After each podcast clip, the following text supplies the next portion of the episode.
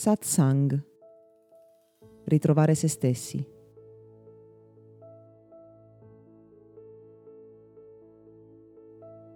Qualche giorno fa sono stato in vacanza e ho dormito in un hotel dove era presente un grande specchio appeso al muro. La prima volta che ho camminato davanti a quello specchio mi sono fermato un istante, pensando di aver preso qualche chilo, ma dopo poco muovendomi davanti a quello specchio, mi sono reso conto di quanto distorcesse l'immagine riflessa in ogni modo e in ogni direzione.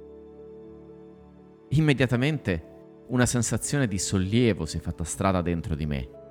Non ero io ad essere così come vedevo. Era lo specchio a non essere pulito, a non essere in piano, a non riflettere la realtà.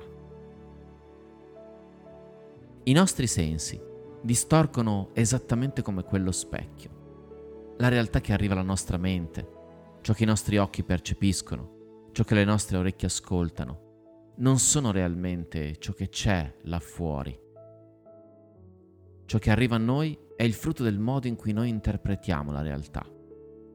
Siamo stati cresciuti osservando una mappa del mondo, quella che era appesa nelle nostre aule scolastiche ma quella mappa non rappresenta in alcun modo la realtà, perché il mondo è sferico e non può essere appiattito su una carta appesa al muro. Ma l'unico strumento che abbiamo per percepire la realtà così com'è, al di là della distorsione, delle cancellazioni, delle generalizzazioni che la nostra mente e il nostro senso interpretativo danno alla realtà, è l'intuizione, un senso che funziona ad occhi chiusi, quando stiamo in silenzio, quando percepiamo la realtà per ciò che arriva a noi di pancia, ben al di là dell'interpretazione e dei sensi. In questo senso è importante sapere che la mente ci può ingannare e lo fa svolgendo al meglio il suo compito, cioè come abbiamo già detto, dando significati continuamente ad ogni cosa. La mente però continuerà a farlo, continuerà a parlare, continuerà a distrarci. Sta a noi sviluppare la consapevolezza che serve per sentire al di là del suo modo di usare il passato per dare senso al presente. Per questa ragione spesso si demonizza la mente, ma se da una parte non possiamo farne a meno, dall'altra dobbiamo muoverci davanti a quello specchio per accorgerci che l'immagine che ci rimanda è strana, non è reale. Solo da questo punto di partenza cercheremo dentro di noi un modo migliore per avere un contatto con la realtà che ci circonda, un modo più autentico, un modo che ci permetta di comprendere magari in una forma differente ciò che ci circonda, dai comportamenti delle persone a noi più care, sino a quelle degli sconosciuti, che magari camminano alle nostre spalle e che ci fanno paura perché noi stiamo pensando a loro in un determinato modo.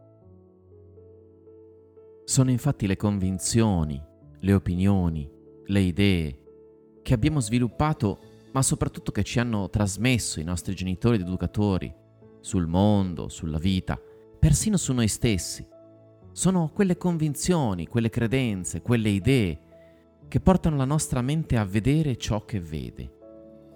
Quella è la forma distorta dello specchio, quella che dovremmo imparare a conoscere, quella che dovremmo imparare a trascendere, per riuscire a vedere come la realtà non sia né buona né cattiva, ma semplicemente l'espressione del meglio che ogni singola persona, ogni singolo gruppo di persone può fare con le risorse che ha dentro di sé, con gli insegnamenti che ha ricevuto, con le convinzioni che porta con sé, esattamente come facciamo tutti noi.